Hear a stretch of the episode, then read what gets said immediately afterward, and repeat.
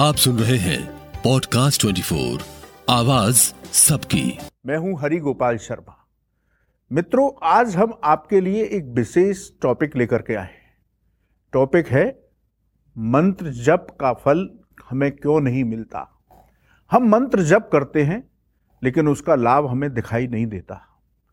कैसे करें मंत्र जप? मित्रों, मंत्र क्या है? मंत्र जप से क्या लाभ होता है? मंत्र, मननाथ त्रायते इत मंत्र। जो मन का तारण करे, जो मन की रक्षा करे, मन को सकारात्मक ऊर्जा दे, वो मंत्र है। मंत्र साक्षात देवता से प्रकट होता है। इसलिए मंत्र जिस देवता का जप करते हैं, उस देवता से सीधे संपर्क बनाता है। उस देवता की सीधी कृपा दिलाता है। इसलिए मंत्र जप करते समय हमें विशेष रूप से ये सावधानी रखनी चाहिए कि मंत्र का जप करते समय हमारा मन एकाग्र रहे। शास्त्रों में मंत्र जप के तीन विधान बताए गए। पहला है बाचिक यानी कि आप धीरे धीरे बोल करके मंत्र का जप करें। दूसरा विधान है उपांशु। इस विधान में आपकी आवाज़ आपके कानों से बाहर नहीं जानी चाहिए। यानी कि मंत्र बोलते समय इस बात का ध्यान रखें कि आपके होठ हिलें जीव हिले और केवल इतनी आवाज़ बाहर निकले जो सिर्फ़ आपके कानों तक सीमित रहे। तीसरा जप का विधान है मानसिक जप। इस जप में ना जीव हिलती है, ना होठ हिलती है। मन से आप मंत्र का जप करते हैं। पहले विधान से दूसरा विधान श्रेष्ठ है और दूसरे विधान से तीसरा विधान श्रेष्ठ है। मानसिक जप बहुत मंत्र जप करने के बाद इस अवस्था में साधक पहुँचता है जब उसका मानसिक जप शुरू होता है। जैसे हमारे संत लोग हैं, वो सोते समय भी उनका मन, उनकी साँसें मंत्र जाप करती रहती हैं। ये साधना की परम अवस्था होती है जब आप मानसिक जप करने लगें। इसलिए सबसे मंत्र जप का उत्तम विधान है उपांशु, जिसमें आपकी होठ भी हिल रहे हैं, जीभ भी हिल रही है मंत्र जप करते समय लेकिन मंत्र जप का जो ध्वनि है, वो केवल आपके कानों तक ही सीमित रहना चाहिए, क्योंकि मंत्र को गुप्त रखा जाता है। ये विशेष रूप से ध्यान रखें तो आपको मंत्र जप का फल प्राप्त होगा। अब मंत्र जप का समय। मित्रों, सबसे सर्वोत्तम समय शास्त्रों में ब्रह्म मुहूर्त को बताया गया। विज्ञान भी इस बात को कहता है कि ब्रह्म मुहूर्त के समय इस संसार में, यानी तक, यहाँ तक कहा कि समुद्र की लहरें भी शांत हो जाती हैं। इसलिए मंत्र जप करते समय आप ब्रह्म मुहूर्त में मंत्र जप करें तो आपका सीधा संबंध अपने इष्ट और अपने देवता से होता है। शास्त्रों में कहा गया कि ब्रह्म मुहूर्त के समय गौमुख, इस सृष्टि का गौमुख खुला रहता है। गाय में तैतीस करोड़ देवताओं का निवास होता है। ब्रह्म मुहूर्त में जब आप मंत्र जप करते हैं तो गौमुख खुला होने के कारण आप जिस देवता का मंत्र जप कर रहे हैं, उस देवता से आपका सीधा संपर्क बनता है। ये ब्रह्म मुहूर्त में मंत्र जप करने का लाभ है। सूर्योदय से 45 मिनट पहले भी आप मंत्र जप करें तो आपको मंत्र की सिद्धि प्राप्त होगी। यदि ये भी समय आप नहीं पकड़ पाते हैं तो मंत्र जप करने के समय अपना एक समय निर्धारित कर लें कि इसी समय आपको मंत्र जप करना है। इसी तरह प्रदोष काल में जब सूर्य सम, अस्ताचल की ओर होता है और चंद्रमा उदय होने की ओर होता है, उस समय को कहते हैं प्रदोष काल।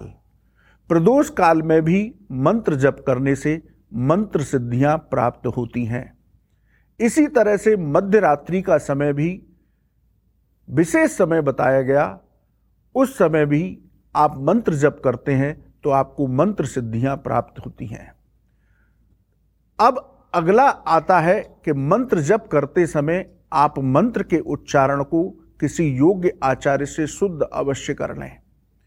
यदि उच्चारण गलत होगा तो आपको मंत्र का जप का फल प्राप्त नहीं होगा। इसलिए मंत्र उच्चारण करने के लिए आप किसी योग्य आचार्य का, गुरु का सानिध्य लें। जब आप मंत्र शुद्ध उच्चारण करने लग जाएँ, उसी के बाद आप मंत्र जप करें।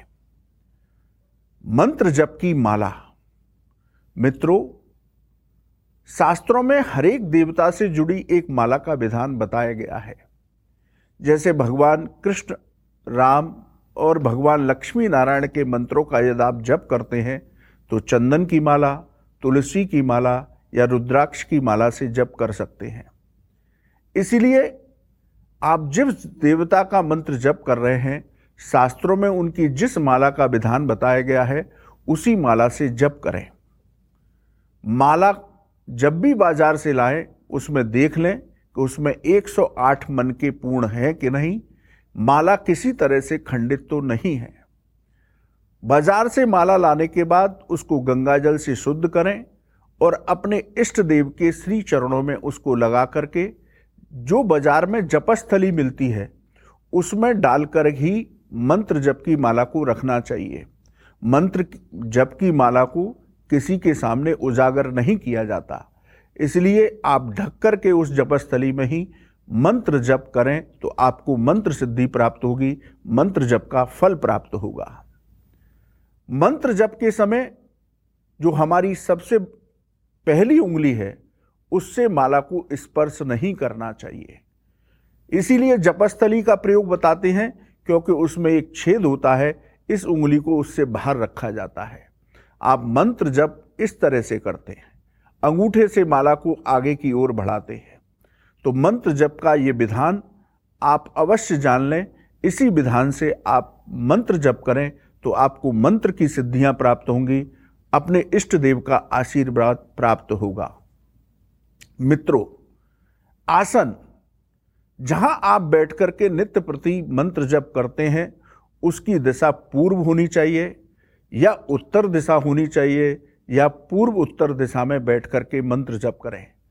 आपका आसन कुशा का आसन हो, कुशा का नहीं है तो ऊनी किसी वस्त्र से बना हुआ आसन हो या रेशमी वस्त्र से बना हुआ आसन हो। क्योंकि जब आप मंत्र जप करते हैं, शास्त्र कहते हैं कि उससे आपके शरीर में ऊर्जा का, नव ऊर्जा का, भक्ति की ऊर्जा का संचार होता है।